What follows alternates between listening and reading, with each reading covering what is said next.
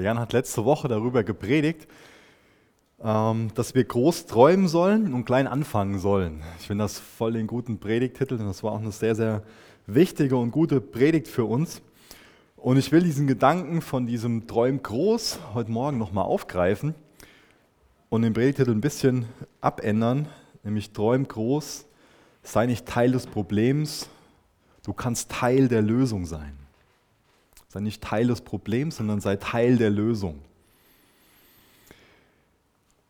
Und zu dem Thema werden wir heute Morgen Richter Kapitel 6 aufschlagen. Und der eine oder andere weiß vielleicht schon, um welche Person es da geht, nämlich um den Gideon, der uns ein gutes Vorbild dafür ist, sich zuallererst so in so einer Opferrolle zu verkriechen und zu meinen, oh, alles ist so schlimm und, und oh, so furchtbar, mein Leben ist so. Und ist der ähm, auch ein Stück weit Gott als Teil des Problems sieht, der aber in Wahrheit, also Gideon ist in Wahrheit selbst Teil des Problems und er wird dann Teil der Lösung ähm, und wird von Gott vollmächtig gebraucht, um, um ähm, für Israel ganz, ganz viel zu verändern. Ganz am Anfang wird uns Gideon so als ruhiger, friedlicher, zurückgezogener Bauer vorgestellt, und ganz am Ende ist er ein mutiger Krieger und mutiger Eroberer. Und ich wünsche mir, dass er darin so ein Vorbild für uns wird. Und ich denke, dass äh, es wichtig ist, dass wir ein bisschen Grundlage bekommen ähm, zu der Situation, wie sie damals im Land war. Ähm, so ein bisschen geschichtlichen Hintergrund, weil das einfach eine ganz wichtige Erklärung dazu ist, ähm, warum der Gideon so gelebt hat. Ähm, genau, und zwar ist es so, dass ähm, zu dem Zeitpunkt, wo der Gideon aufwächst, Israel sehr gottlos gelebt hat. Ähm, die haben äh, nicht auf Gott gehört, ähm, sondern als sie das Land Israel eingenommen haben, also ursprünglich, äh, ich fange mal an bei dem Punkt Sklaverei Ägypten, Gott befreit sie durch die Wüste hindurch, irgendwann kommen sie ins gelobte Land und die fangen an, das Land einzunehmen. Das machen sie zum Großteil sehr, sehr gut, aber was sie nicht machen, sie hören nicht absolut auf Gott, indem sie alle Einwohner, die momentan in dem verheißenen Land sind, vertreiben oder umbringen, sondern lassen die auch noch so zum Teil da wohnen. Und was das Volk Israel dann macht, ist richtig daneben, nämlich die fangen an, sich auch die religiösen Riten von den anderen abzuschauen und fangen an, die, die gleichen, gleiche Praxis zu übernehmen und andere Götter anzubeten. Und damit hat natürlich der Gott Israels ein riesengroßes Problem. Was auch der Fall war, dass es Israel wirtschaftlich total schlecht ging und dass sie total unter ihren Feinden, den Medianitern, gelitten haben. Die sind ganz oft ins Land eingefallen und haben die beraubt. Das heißt, die haben Hunger gelitten und mussten sich verstecken. Und dazu werde ich mal einfach die ersten zehn Verse aus Richter Kapitel ähm, 6 vorlesen, um das so ein bisschen die Situation zu, zu erklären. Genau, und was vielleicht auch noch gut ist, so zu, zu erwähnen, ähm, in der Zeit, wo, wo wir jetzt einsteigen, war es ständig ein Hin und Her. Was ich damit sagen will, ist, auf der einen Seite hat Israel auf Gott gehört und es war Frieden im Land, denen ging es gut, Wohlstand. Ähm, und dann haben sie Gott wieder so vergessen, hinter sich gelassen, Rücken zugedreht. Und dann war wieder so eine, so eine Zeit, wo die Feinde ins Land gekommen sind, wo Hunger da war, wo alles daneben lief. Und so war es ein ständiges Hin und Her. Und wir steigen jetzt zu einem Zeitpunkt in die Geschichte ein, wo zuvor unter der Richterin Deborah 40 Jahre lang ähm, wirklich Wohlstand und Frieden im Land war. Und dann, warum auch immer, wird nicht beschrieben, sehen wir wieder diesen Wechsel in, in Israel, dieses Ab. Die fangen wieder an, irgendwelche anderen Götter anzubeten. Und parallel dazu, was geschieht, ist, dass sieben Jahre lang schon einfach richtig, richtig Trouble im Land ist, in dem ähm, die ständig belagert werden, ständig ausgeraubt werden. Und das lese ich jetzt vor aus Richter 6, Vers 1 bis Vers 10. Wieder taten die Israeliten Böses in den Augen des Herrn, und der Herr lieferte sie für sieben Jahre den Medianitern aus. Wenn mal das ganze Buch Richter durchlest, seht ihr ständig dieses Auf und Ab. Das könnte man sich an den Kopf greifen und denken, wie behämmert sind die, aber ich glaube, wenn wir ehrlich sind, oft ist es schon mal so, auch in unserem Leben, dass so ein Auf und Ab ist. Und Gott zuwenden, Gott abwenden. Und dann in Vers 2, die Unterdrückung durch die Midianiter war so hart, dass die Israeliten sich in den Bergen Befestigungen bauten, in die sie sich zurückziehen konnten. Diese bestanden aus Wassergräben, aber auch aus Höhlen und Felsenhöhen, die ihnen als Burgen dienten. Die wären also happy gewesen, hier in der Gegend zu leben. Da hätten so eine große Höhle in Erdbach gehabt, da hätten sie nicht viel bauen müssen. Jedes Mal, wenn die Israeliten Getreide aussäten, fielen die Midianiter und Amalekiter bei ihnen ein. Auch die Völker aus dem Osten griffen Israel an, belagerten das Land und vernichteten die Ernte bis nach Gaza. Sie ließen den Israeliten nichts zu essen übrig und nahmen ihnen alle Schafe, Rinder und Esel weg. Denn zahlreich wie die Heuschrecken fielen sie mit ihrem Vieh und ihren Zelten bei ihnen ein. Sie und ihre Kamele waren so viele, dass man sie nicht zählen konnte, und sie blieben, bis das Land geplündert war. Auf diese Weise machten die Midianiter Israel arm. Und jetzt kommt ein ganz wichtiger Satz. Da schrien die Israeliten zum Herrn um Hilfe. Als sie wegen Midian zum Herrn um Hilfe schrien, schickte der Herr den Israeliten einen Propheten. Er sagte, so spricht der Herr, der Gott Israels, ich selbst habe euch aus Ägypten herausgeführt und aus dem Sklavenhaus befreit und euch vor den Ägyptern und allen anderen Unterdrückern gerettet. Ich habe eure Feinde vor euch her vertrieben und euch ihr Land gegeben. Ich habe euch gesagt, ich bin der Herr, euer Gott. Die Götter der Amoriter, in deren Land ihr lebt, dürft ihr nicht verehren, doch ihr habt nicht auf mich gehört. Das Gute ist, was wir gelesen haben, dass die Israeliten irgendwann es nicht mehr aushalten konnten und zum Herrn geschrien haben. Und das sollten wir auf jeden Fall von den Israeliten lernen. Aber wir sollten lernen, dann eine andere Konsequenz zu zeigen als die Israeliten. Sie haben zwar nach dem Herrn geschrien, aber wir lesen dann nicht davon, dass sie, nachdem Gott ihnen einen Prophet geschickt hat, einen Mann Gottes geschickt hat, der zu ihnen gesprochen hat, dann lesen wir nicht davon, dass sie auf den gehört haben. Weil er hat es auf den Punkt gebracht. Der Prophet hat denen verkündet, hey, normalerweise müsstet ihr doch wissen, wie ich bin. Ich bin doch euer Gott. Ich habe euch schon aus den, aus den Fängen der Ägypter befreit. Guckt euch doch mal an, was wir für eine Geschichte zusammen haben. Das zeigt doch, wie ich bin, was ich für ein Herz euch gegenüber habe. Glaubt doch an mich, folgt mir nach. Glaubt an die Verheißung, die ich habe. Ich bin euer Gott. Und ich habe euch gesagt, ich will mir in euch ein Volk machen zu meinem Eigentum. Aber, wir haben dann hier auch gelesen, ich habe euch gesagt, ich bin der Herr, euer Gott. Und dann in Vers 10 am Ende, die Götter der Amoriter, in der Land ihr lebt, dürft ihr nicht verehren. Der macht sie darauf aufmerksam, hey, ihr, ihr lebt falsch. Verehrt mich als Gott. Aber da hören die nicht drauf. Und wie ist das mit uns, wenn wir in einer misslichen Lage sind? Gehen wir einfach nachher und sagen, die Amoriter, die Midianiter, die sind das Problem.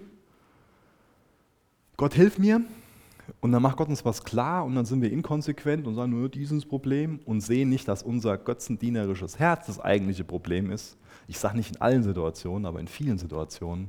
Und sind wir dann nicht bereit, umzukehren und zu sagen, ja Gott, danke, dass du mich darauf aufmerksam machst, ich will von dir korrigiert werden. Das haben die nicht gemacht. Die haben dann nicht irgendwie, waren nicht selbstkritisch, haben sich nicht hinterfragt, war keine Sinnesänderung, sondern haben so weitergelebt. Und dann das war jetzt nur vorher das, was ich kurz skizzieren wollte ähm, zu, zu dem Geschichtlichen. Dann steigen wir in die eigentliche Geschichte ein, in Richter 6, Vers 11. Und da wird uns der Gideon vorgestellt. Der betritt zu dem Zeitpunkt jetzt die Bühne. Und von dem wird berichtet, dass er Weizen drosch. Und wir können denken, ja, ist ja was ganz Gewöhnliches, dass da so ein Bauer am Weizendreschen ist. Aber ich denke, wir werden gleich feststellen, dass das nichts Gewöhnliches war, sondern dass wir da sehr viel drin sehen können, symbolisch. Richter 6, Vers 11. Da kam der Engel des Herrn und setzte sich unter die geweihte Eiche bei Ofra. Sie gehörte Joasch aus der Sippe Abieser. Gideon, der Sohn von Joasch, drosch gerade Weizen unten in der Kälte, um es vor den Midianitern in Sicherheit zu bringen. Gideon drosch Weizen in der Kälte. Die Kälte ist eine Aushöhlung im Fels. Die Kälter könnte man sogar Höhle nennen, also eine kleine Höhle. Ich kenne dir das aus, aus so Weinbergen, das ist oft so, so felsiger Grund und dann ist, wird so ein, so ein kleiner Eingang in den Fels hineingeschlagen, um danach Wein dort zu lagern. In den Felsen ist es dann schön schattig und kühl, auch windstill, die Sonne scheint nicht so da rein. Aber die Kälte wurde in erster Linie dazu gebraucht, es war dann so wie, wie so ein Becken angelegt im Boden, da wurden die ganzen Trauben reingelegt, und dann, würde ich sehr, sehr gerne mal machen, wurde da drin rumgelaufen, bis der ganze Saft rausgekommen ist. Und dann wurde der Saft genommen und aus dem Traubensaft wurde dann Wein gemacht. Das heißt, die Kelter ist gar nicht dazu gebaut, um dort Weizen zu dreschen, oder? Weizen dreschen mache ich normal wo ganz anders.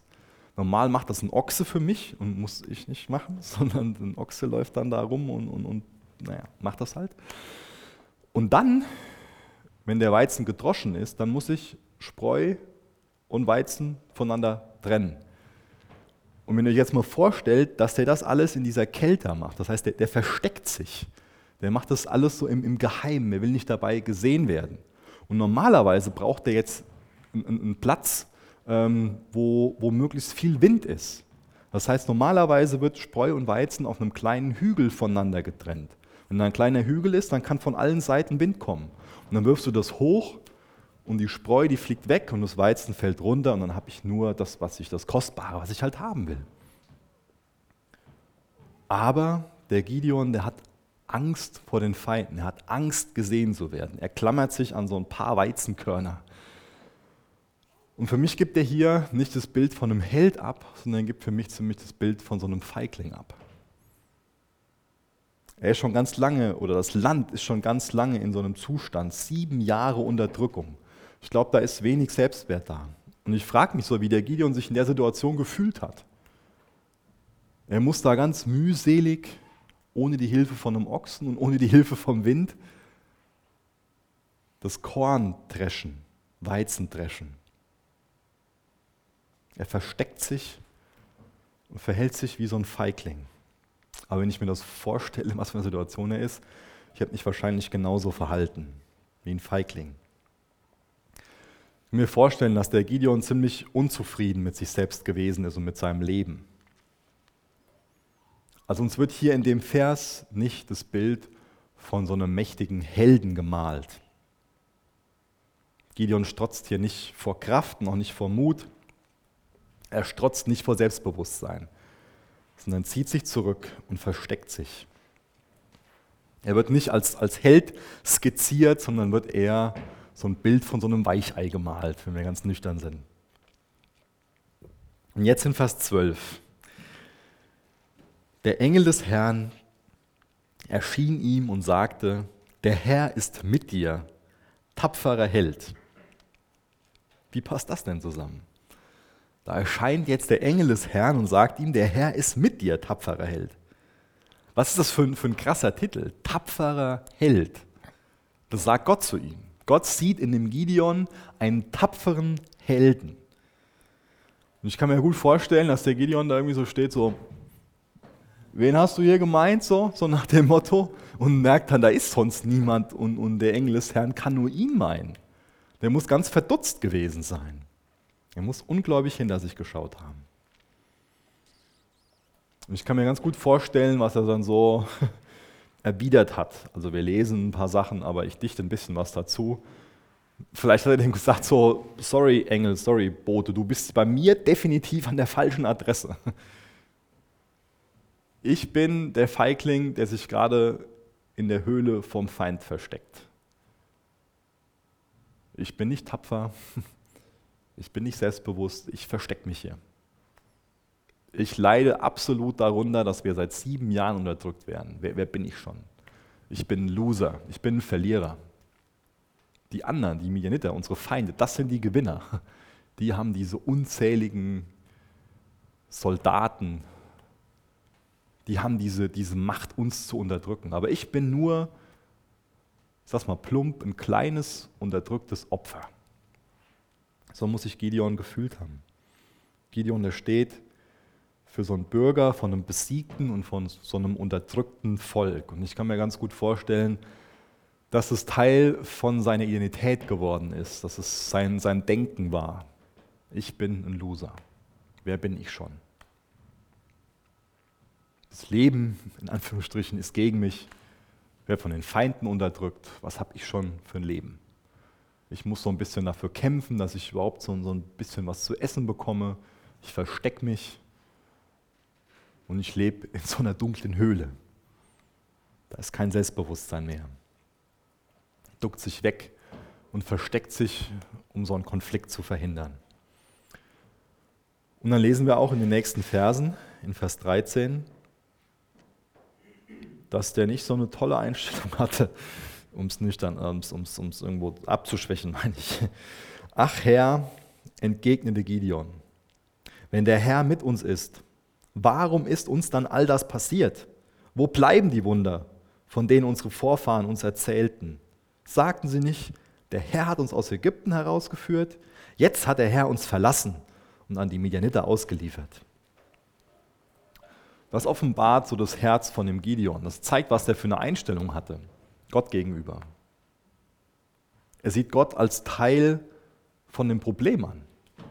Er macht Gott dafür verantwortlich, für diese missliche Lage, in der er und das, Rest, und das restliche Volk befindet. Der ist frustriert, der ist gelähmt von Angst, er ist hoffnungslos, er hat keine Vorstellung davon, was jetzt helfen kann. Und er fokussiert sich anscheinend nur auf das Problem. Er sieht nur die missliche Lage und zeigt, dass er Gott gegenüber bitter geworden ist und dass da auch Hass Gott gegenüber in ihm ist. Gideon sieht Gott als Teil des Problems und er sieht sich als niemanden an, der irgendwie mithelfen kann, dass das Problem nicht mehr länger besteht, sondern gelöst wird. Er ist sehr enttäuscht von Gott. Vielleicht macht er Gott auch dafür verantwortlich, dass es scheinbar so ist, dass Gott das Gebet, was die Israeliten gebetet haben, nicht erhört. Und er kommt nicht im entferntesten auf den Gedanken, dass er, dieser kleine, unbedeutende Bauer Gideon, dabei helfen kann, dass das Volk Israel, das Volk Gottes, wieder von den Feinden befreit werden, dass sie nicht mehr länger von denen unterdrückt werden können. Und dann fängt er an, mit Gott zu diskutieren. Da wird nochmal klar, dass er ziemlich im Selbstmitleid versinkt und dass er Gott für die missliche Lage verantwortlich macht. Und man könnte jetzt davon ausgehen, dass Gott weiter diskutiert mit ihm und sagt, ja, aber so und so und so und so und dass so, so Argumente ausgetauscht werden. Aber der Engel des Herrn, der fällt da gar nicht drauf, hinein, äh, drauf, drauf rein. Also der, der, fängt gar nicht an und, und, und, diskutiert mit ihm. Das kannst du nicht so sehen und so und so ist es doch und ah. Sondern ganz strack heraus in Vers 14, da wandte sich der Herr zu ihm und sagte, Geh mit der Kraft, die du hast, und rette Israel vor den Midianitern. Ich sende dich aus. Ich sende dich aus. Geh mit der Kraft, die du hast. Rette Israel von den Midianitern. Das ist kein Gedanke, den Gideon hat. Gideon hat keinen Glauben daran, dass er hergehen kann mit der Kraft, die er hat, dass er Israel, Israel vor den Midianitern retten kann. Da, da denkt er gar nicht dran. Ich finde das sehr, sehr schade, dass es keine Bilder in der Bibel gibt. Denn ich würde gerne so ein Bild von Gideons Gesichtsausdruck sehen, als der Engel des Herrn das zu ihm sagt. Weil er muss ganz schön bescheuert geguckt haben. Der muss einfach nur verdutzt gewesen sein, ungläubig gewesen sein, so voll Zweifel. Was willst du von mir? Ich? Du bist an der falschen Adresse. Ich bin der Falsche für den Auftrag, den du gerade hier weitergibst. Ich bin der Falsche. Da ist kein Glaube in ihm. Und er ist einfach nur voll von Zweifel.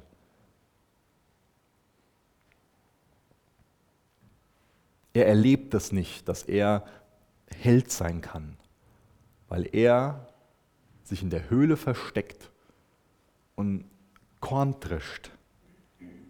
Deswegen glaubt er, dass Gott bei ihm an der falschen Adresse ist, weil das nicht mit seiner jetzigen Lebensrealität übereinstimmt. Was ist denn deine Reaktion, wenn Gott zu dir spricht durch, durch sein Wort? Was ist deine Reaktion, wenn Gott zu dir spricht? Auf welche Stimme hörst du dann? Hörst du auf Gottes Stimme? Wenn du jetzt Verse liest, wenn dir Gott zuspricht, dass du stark und mutig sein sollst, wie reagierst du dann? Reagierst du im Glauben? Wenn dich Gott durch sein Wort darauf aufmerksam macht, wenn er also durch sein Wort zu dir spricht, zu irgendwas, wo, wo er dich beauftragt, wie reagierst du dann? Reagierst du im Glauben oder im Unglauben?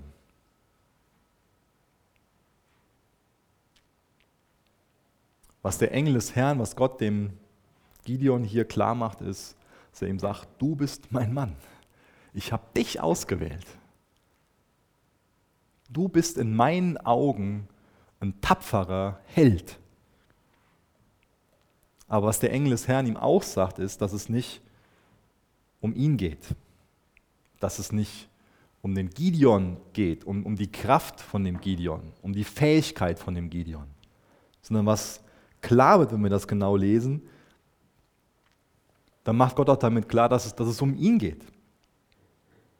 Gott geht es nicht um, um unsere Fähigkeiten, um unsere Kraft, um unsere Möglichkeiten. Darauf ist Gott nicht angewiesen. Gott ist nicht auf uns angewiesen. Er kann ohne uns alles Mögliche machen. Aber er guckt nach Leuten, die anerkennen, dass sie Gott brauchen, damit Gott dann diese Leute in Gottes Kraft, mit Gottes Möglichkeiten, mit Gottes Fähigkeit losschicken kann. Das heißt, Gott sucht nach Leuten, die nicht auf sich selbst fixiert sind und die sich in so einer Opferrolle verkriechen, weil sie nur ihre Fähigkeiten, ihre Möglichkeiten, ihre Kraft sehen. Das ist auch eine, Form der Selbstzentriertheit, wenn man nur auf sich guckt.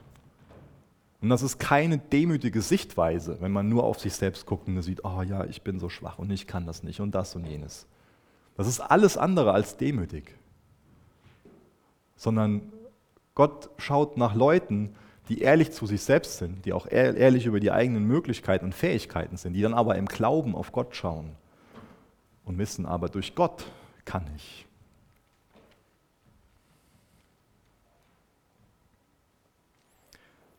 Gott sehnt sich nach Leuten, die ihre Schwachheit, die ihre Unzulänglichkeit und auch ihre Unsicherheit anerkennen und damit im Glauben zu Gott gehen und sagen, Gott auch, obwohl ich so bin, kannst du mich gebrauchen und willst du mich gebrauchen. Und ich klammer mich an deine Verheißung. Du wirst mich zum Segen setzen. Du kannst mich zu einem tapferen Helden machen.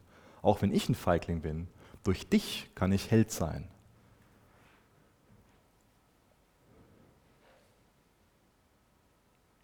2. Korinther 12, Vers 9 steht, meine Gnade ist alles, was du brauchst. Meine Kraft zeigt sich in deiner Schwäche. Und nun bin ich zufrieden mit meiner Schwäche, damit die Kraft von Christus durch mich wirken kann. Meine Gnade ist alles, was du brauchst. Meine Kraft zeigt sich in deiner Schwäche. Und nun bin ich zufrieden mit meiner Schwäche, damit die Kraft von Christus durch mich wirken kann. Ich glaube, dass sich Gott hier bewusst keinen selbstbewussten, stolzen, übermütigen Israeliten aussucht, der ähm, aus eigener Kraft den Medianitern so die, die alles entgegenstellt, was er hat. Sondern ich glaube, dass Gott ganz bewusst sich so einen aussucht, der eher schüchtern ist und ähm, sich versteckt, sich verkriecht, wie der Gideon. Was Gott will, ist, dass, dass, wenn er uns gebraucht, dass wir ihm die Ehre dafür geben. Dass wir nicht sagen, nachdem er uns gebraucht hat, hey, ich bin schon ein Kerl, ich, der Micha, ja? sondern dass wir auf ihn zeigen, dass wir Gott die Ehre geben. Und das wird Gideon machen, weil Gideon weiß, was, was er ohne Gott für jemand ist. Aber wir werden nachher auch sehen, dass er dann diesen Glauben hat, dass mit Gott an seiner Seite wirklich was, was zu bewegen ist. Und deswegen nochmal die Frage, auf was für eine Stimme hörst du? Was ist deine Reaktion auf Gottes Reden? Glaube oder Unglaube? Gott sagt hier, Gideon, in meinen Augen bist du ein tapferer Held. Der Gideon denkt voll Selbstmitleid und voll Minderwertigkeitsgefühlen schlecht über sich und antwortet erst mit Unglauben auf diese Stimme. Es gibt ganz viele verschiedene Stimmen, auf die wir hören können. Und es leiden auch ganz viele Leute darunter, dass sie auf die Stimmen von, von ihren Eltern oder von sonst Familie, Freunde, Leute in der Schule und so hören. Und ich habe mal ein, paar Beispiele rausgesucht. Ähm, ein, ein Beispiel ist der ähm, Jensen Button, der ähm, Formel-1-Fahrer, ich denke, viele von euch kennen den. Der ist als Kind Go-Kart gefahren und nach dem Rennen, während der Autofahrt nach Hause, glaubt sein Papa, dass der Kleine hinten am Pennen ist. Und sagt dann zu seiner Frau, die vorne neben ihm sitzt, sagt er hier, mal ganz ehrlich, aus unserem Sohn wird nie etwas werden. Ich kann mir vorstellen, dass, dass der Jensen Button an dem Tag nicht ganz so gut Go-Kart gefahren ist. Und dann sagt er vorne, im Glauben, dass der Kleine hinten pennt, mal ganz ehrlich, aus unserem Sohn wird nie etwas werden. Was der nicht weiß, ist, dass sein Sohn seine Augen nur geschlossen hatte und nicht geschlafen hat. Und dass das Worte sind, die sich, die sich einbrennen in seinen Kopf. Und dann im Jahr 2006 gewinnt er dann sein erstes Formel-1-Rennen. Das war der große Preis von Ungarn. Und das Erste, was er nach seinem Sieg macht, ähm, er ist nicht so, dass er dann sofort anfängt zu feiern ohne Ende, wo man das glauben könnte, sondern er geht zu seinem Vater hin und sagt ihm, ich bin der Sohn, von dem du behauptet hast, aus ihm würde nie etwas werden. Krass, oder? Bei manch einem brennt sich das so ein, dass er sich dann zurückzieht in so eine Höhle wie, wie der Gideon und in Selbstmitleid zergeht. Das war bei ihm nicht die Folge. Aber Worte können so mächtig sein. Und lass dir nie sagen, dass aus dir nichts wird und dass du nichts kannst. Ich habe das eben versucht zu beschreiben, was Gideon wahrscheinlich so für eine Gefühlslage hatte. Aber ich finde das so krass, was sein himmlischer Vater für eine Sicht auf ihn hatte. Sein himmlischer Vater hat in ihm einen Helden gesehen, einen tapferen Helden. Aber Gideon hat in sich selbst so einen Verlierer gesehen. Er war gefangen in seiner Opferrolle. Mark Twain hat mal gesagt, das, was jemand von sich selbst denkt, bestimmt sein Schicksal. Und ich glaube, in vielen Fällen, wenn man sich Lebensgeschichten anguckt, dann stimmt das. Das, was jemand von sich selbst denkt, bestimmt sein Schicksal. Ich will hier nicht irgendwas für ein, für ein positives Denken predigen und euch sagen, hier aus euch heraus. Aber ich will euch empfehlen, lest die Bibel mit offenen Augen, um zu erkennen, wer ihr in Christus seid. Und gewöhnt euch das, gewöhnt euch an, das über euch zu denken, was Gott über euch denkt. Das ist meine Empfehlung an euch, weil das, was jemand von sich selbst denkt, bestimmt sein Schicksal. Mark Twain. Ich glaube, der hat oft recht damit. Und das, was Gott über dich denkt, das ist das Richtige, das ist die Wahrheit. Und ich habe das in dem Fall von dem Gideon aufgezeigt, was der Gideon über sich selbst gedacht hat. Ich betone es nochmal, Loser, Schwächling, Weichei, Feigling. Aber Gott hat in ihm einen tapferen Helden gesehen. Dann gibt es jemanden, der heißt Horek Rockham. Der geht im Jahr 1903 zu der Michigan Saving Banks und der bittet dort um ein Darlehen von 5000 Dollar. Und ähm, der, der Banker, der da ähm, ihm gegenüber sitzt, fragt ihn dann, was er mit dem Geld so, so vorhat und er erklärt dann, dass er Aktien kaufen will von der Firma Ford Mobile und wird dann ausgelacht. Der Banker lacht ihn aus und sagt dann, das Pferd wird es weiterhin geben, aber das Auto ist nur eine unbedeutende Neuigkeit, eine vorübergehende Modewelle. Dann ist er aufgestanden und rausgegangen. Aber auch er hat sich nicht von dem Banker sagen lassen, hier, du Idiot, was du da an Gedanken hast, ist absolut daneben, sondern hat sich Geld von seinen Freunden geliehen und hat dann 5000 Aktien von der Firma Ford gekauft. Ein paar Jahre später hat er die für 12 Millionen Dollar weiterverkauft. Aber der Banker, der hat ihm gesagt, du bist die falsche Person am falschen Ort mit der falschen Idee. In Autos zu investieren ist absolut daneben, das ist absolut falsch.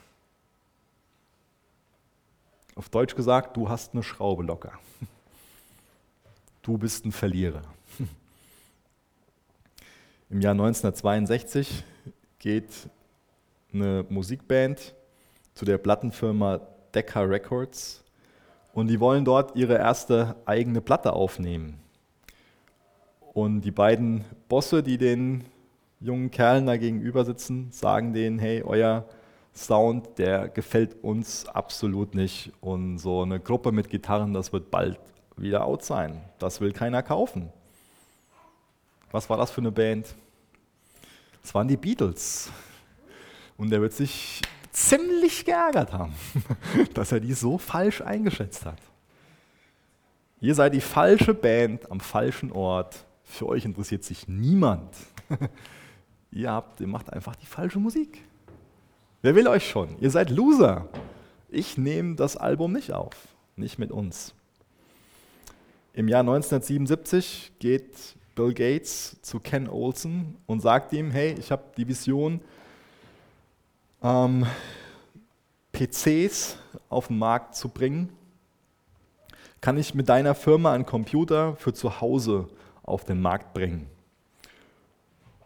Und der Ken lässt den ungefähr mit den Worten auflaufen, bei allem Respekt. Ja, aber es gibt keinen Grund dafür, dass jemand zu Hause einen Computer haben will.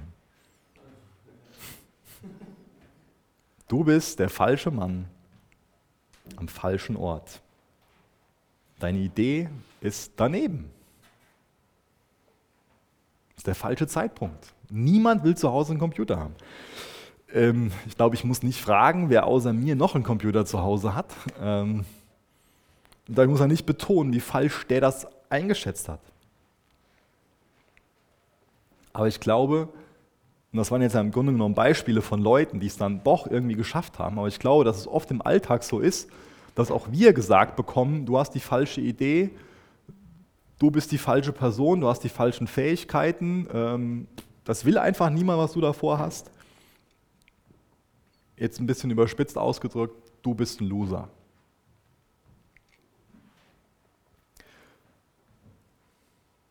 Nochmal die Frage, auf welche Stimme hören wir?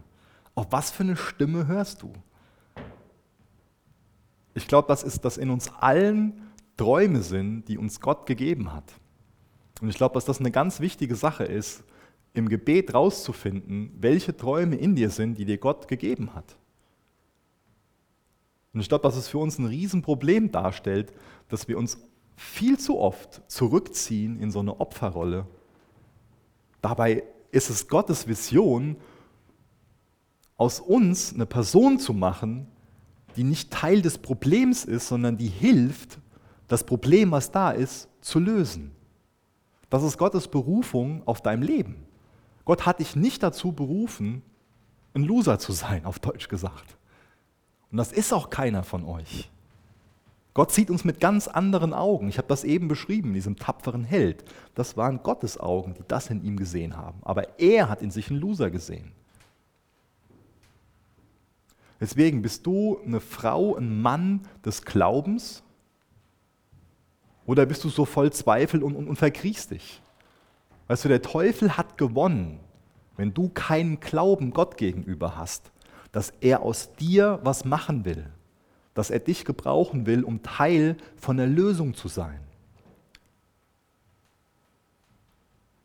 Und Leute, die von sich selbst glauben, dass sie Verlierer sind, was erreichen die schon? Was packen die an? Dann gehe ich doch keine mutigen Schritte nach vorne.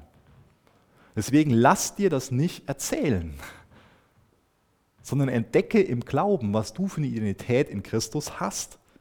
Entdecke im Glauben, mit welchen Augen Gott dich sieht und dann hör auf seine Stimme, lass dir von ihm deine Identität zusprechen und Gott wird dir niemals zusprechen, dass du ein Loser bist sondern er wird dich aus dieser Höhle herausholen, in der du dich versteckst.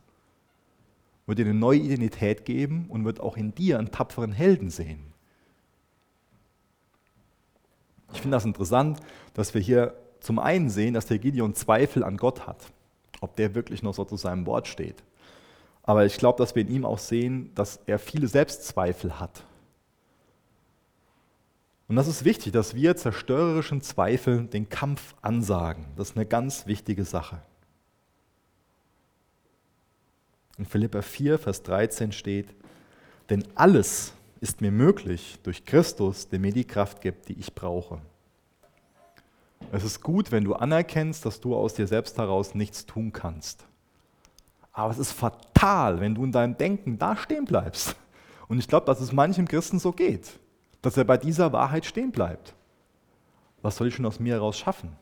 Aber es ist fatal, wenn du nicht den Schritt weitergehst und dann verstehst, Philippa 4, Vers 13, alles ist mir möglich durch Christus, der mir die Kraft gibt, die ich brauche.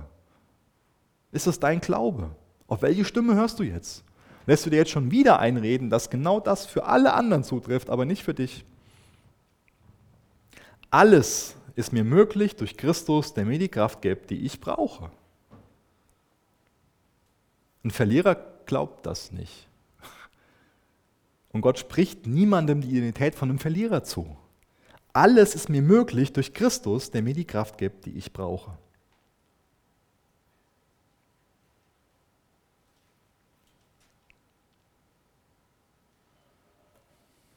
Aber der Gideon, der versucht sich da herauszureden. Er kann den Job nicht machen. Er ist, er ist die falsche Person am falschen Ort. Er zählt das auf, was, wo er meint, dass das hindert daran, dass er gebraucht werden kann. Der versteckt sich hinter seinen Minderwertigkeitsgefühlen, hinter seinen Selbstzweifeln und verkriecht sich. Das ist total fatal für uns, wenn wir den Glauben daran verlieren. Philippa 4, Vers 13. Alles ist mir möglich durch Christus, der mir die Kraft gibt, die ich brauche. Das ist absolut schlimm, wenn uns Leute solche Sachen sagen, wie, wie eben in den ganzen Beispielen. Aber das ist noch schlimmer, wenn wir glauben, dass die recht haben. Das ist noch schlimmer, wenn wir nicht mehr an das Potenzial glauben, das Gott liebevoll in uns hineingelegt hat. Es ist nicht aus dir heraus, nein. Aber Gott hat in jeden einzelnen von euch ganz viel Potenzial gelegt. Ich glaube, dass Gott in jeden einzelnen von euch Träume gelegt hat, die von ihm kommen wo es wichtig ist, dass ihr die entdeckt und dass ihr in denen lebt. Nochmal zu Richter 6, Vers 15. Aber mein Herr, antwortete Gideon, womit kann ich Israel retten? Meine Sippe ist die schwächste im ganzen Stamm Manasse und ich bin der jüngste in meiner Familie. Immer wieder nennt Gideon diese Gründe die angeblich dagegen sprechen, dass Gott ihn gebrauchen kann. Es ist kein besonderer Status, keine repräsentative Herkunft. Er ist der Jüngste aus so einer kleinen, unbedeutenden Sippe. Gott kann mich nicht gebrauchen. Gott, du kannst mich nicht gebrauchen. Nein. Vielleicht andere, aber mich kannst du nicht gebrauchen. Auf welche Stimme hörst du? Welche Perspektive nimmst du an? Nimmst du die Perspektive an, die Gott auf dich hat, die die andere auf dich haben, die du selbst auf dich hast, die deine Eltern auf dich haben? Auf welche Stimme hörst du?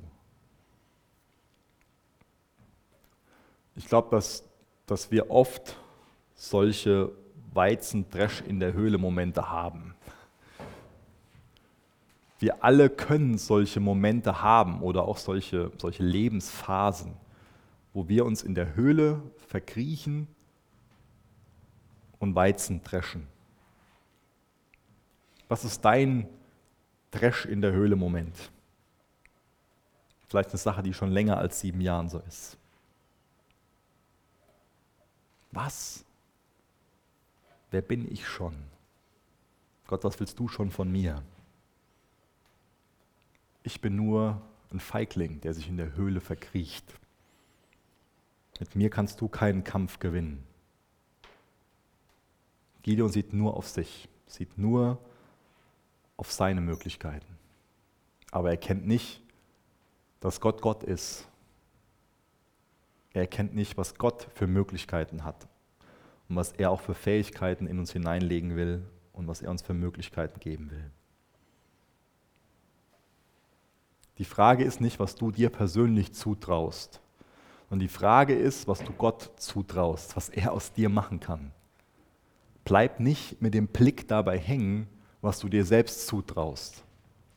Bleib nicht bei dem Menschenmöglichen hängen, sondern bleib bei dem Blick hängen, was Gott dir zutraut, was bei Gott möglich ist. Was will Gott durch dich tun? Verkriech dich nicht in der Höhle. Lass dir nicht einreden, dass du ein Verlierer bist, dass du nichts tun kannst, sondern sei Teil von der Lösung und sei nicht Teil des Problems. Wenn wir die Geschichte weiterlesen, würden wir jetzt entdecken, dass es ein großes Problem war, dass das Volk Gottes an Gott gezweifelt hat. Und dass das die eigentliche Ursache für das Problem ist. Aber das Volk denkt sich, nee, die Feinde, die Midianiter, die sind das Problem. Nur die Midianiter, die sind unser Problem. Aber das wirkliche Problem war die Beziehung, die das Volk Gottes zu Gott hatte. Das war das wirkliche Problem.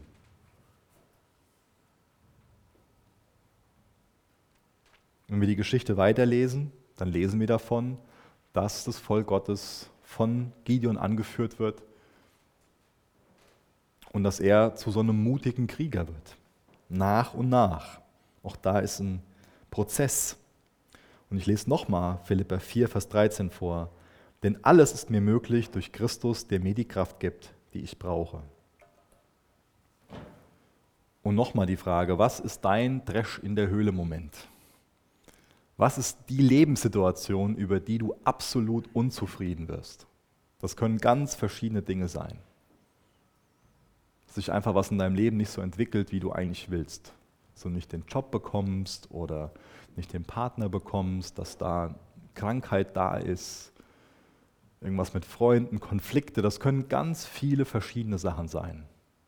Was wirst du dann für eine Person sein? Versteckst du dich in der Höhle oder lässt du dir ganz neu von Gott zusprechen, mit welchen Augen er dich sieht?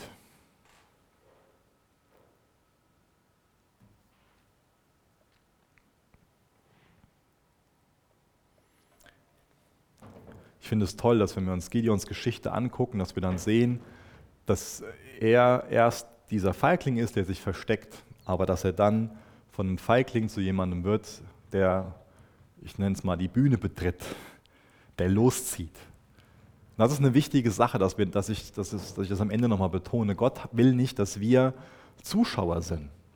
Er hat uns nicht am Kreuz erlöst, damit wir dann passiv da sitzen und Zuschauer sind und denken, oh, die, die Mianiter, das, das, ist, das ist das Problem. Sondern er will, dass wir Teil von der Lösung werden. Und ich glaube, eine Sache, die gerade uns Deutsche oft davon abhält, Gottes Ruf zu folgen, ist, dass wir den Hang haben, auf Nummer sicher zu gehen. Ja. Zum Beispiel finanziell. Gott, da habe ich nicht die Finanzen. Zack, und da ist das Buch zu, da ist die Antwort da, da ist der Zweifel, der Unglaube da, da ist eine Festlegung da und dann bleibe ich passiv da sitzen. Gott, da habe ich nicht die Fähigkeit zu. Da habe ich noch nicht die Reife zu. Und das hört sich erstmal geistlich an, zu sagen, da habe ich nicht die Reife zu. Aber dann bleibe ich passiv auf meinem Hintern sitzen und bin total fleischlich. Lass dich von Gott herausfordern und geh los. Bleib nicht einfach da sitzen, sondern folge Gottes Ruf. Ich habe das eben schon mal erwähnt, aber ich glaube, das ist wichtig, das am Schluss nochmal zu betonen. Es ist nicht demütig, dass du schlecht über dich denkst. Es ist demütig, dich mit dem Blick zu sehen, mit dem Gott dich sieht. Das ist eine gute Definition von Demut.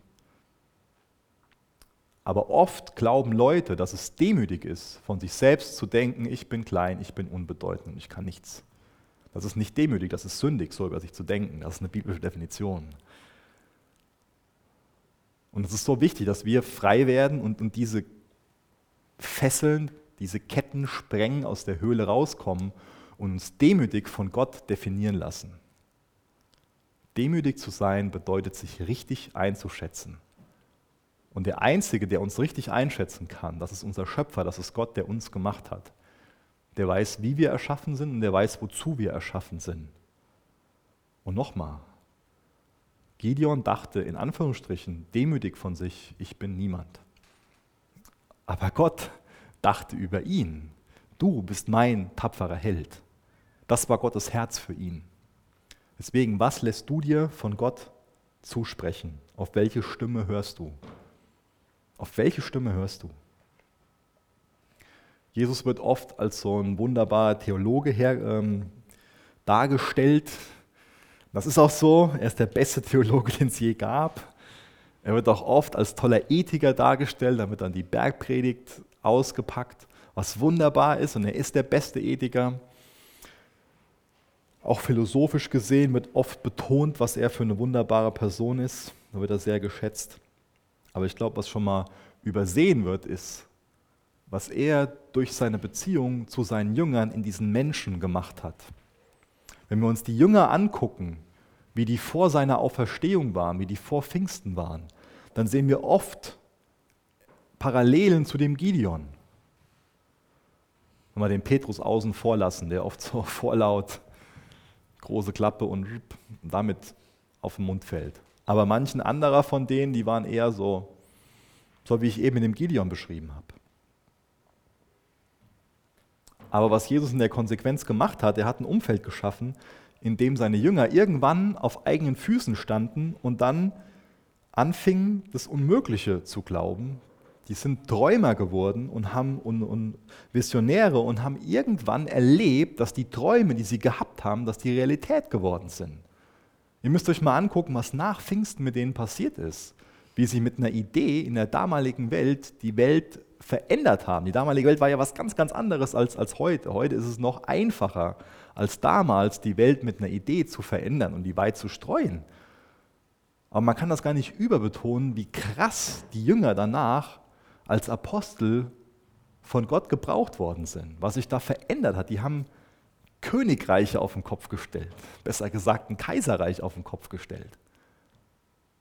Das ist Wahnsinn, was, was Gott aus denen gemacht hat, was er für eine Bewegung gestartet hat. Das ist eine Bewegung von Träumern im positiven Sinn und Visionären. Er hat die berufen und die waren davon überzeugt, dass sie Teil von einer Bewegung sein werden, die eine bessere Welt schaffen. Und jetzt nochmal. Antwortest du mit Glaube oder antwortest du mit Unglaube? Auf was für eine Stimme hörst du? Bist du jemand, der sich in die Höhle zurückzieht und sagt, Gott, du bist das Problem und ich kann keine Lösung sein? Oder bist du jemand, der aus der Höhle herauskrabbelt und der sich von Gott sagen lässt, wie er ihn sieht? Jesus, ich möchte dich bitten, dass du unser Herz ergreifst und dass dein Heiliger Geist uns hilft zu glauben. Jesus, vertreib du jegliche Form von Unglauben und ersetzt du Unglauben mit Glauben. Auch Glauben bewusst an, an das, natürlich in erster Linie an, an, an die Person, die, die du bist, aber auch Glauben an das, was du in unserem Leben machen willst. Ich möchte dich bitten, dass wir diesen Vers aus Philippa 4 glauben, dass wir in diesem Bewusstsein, mit dieser Einstellung leben. Alles vermag ich durch Christus, der mir die Kraft gibt.